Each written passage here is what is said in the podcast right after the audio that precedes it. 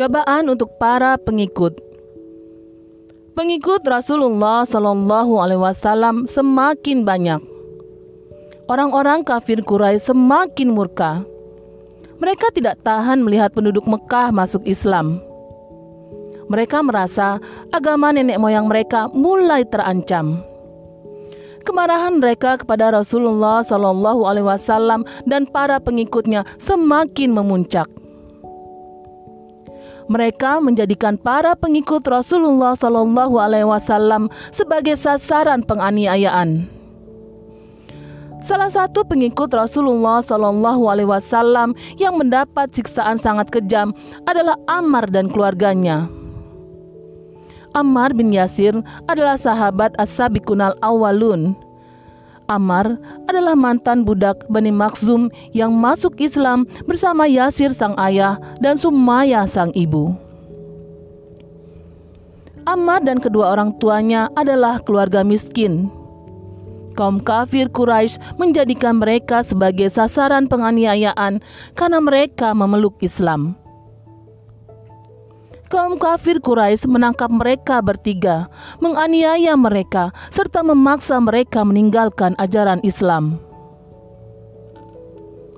Saat Ammar dan orang tuanya dianiaya, Rasulullah Shallallahu Alaihi Wasallam datang mengunjungi mereka. Rasulullah Shallallahu Alaihi Wasallam sangat menghargai ketabahan mereka. Walaupun menerima siksaan sangat berat, mereka tetap bertahan. Melihat Rasulullah Shallallahu Alaihi Wasallam berada di dekatnya, Amar pun berkata kepada Rasulullah Shallallahu Alaihi Wasallam, Wahai Rasulullah, kami sangat menderita. Sabarlah wahai keluarga Yasir. Allah Subhanahu wa taala telah menjanjikan surga untuk kalian. Ujar Rasulullah Shallallahu alaihi wasallam menenteramkan jiwa mereka. Mendengar kata-kata Rasulullah Shallallahu Alaihi Wasallam, semakin teguhlah keimanan mereka. Mereka yakin akan menjadi penghuni surga.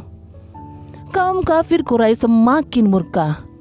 Mereka terus menganiaya keluarga Yasir hingga akhirnya Yasir meninggal. Sumayyah juga meninggal karena dianiaya oleh Abu Jahal.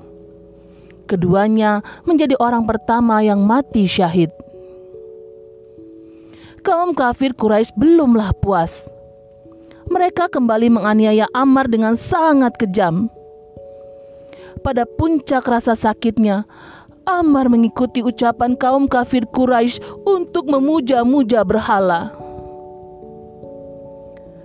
Ketika sadar, Ammar pun menangis terseduh-seduh.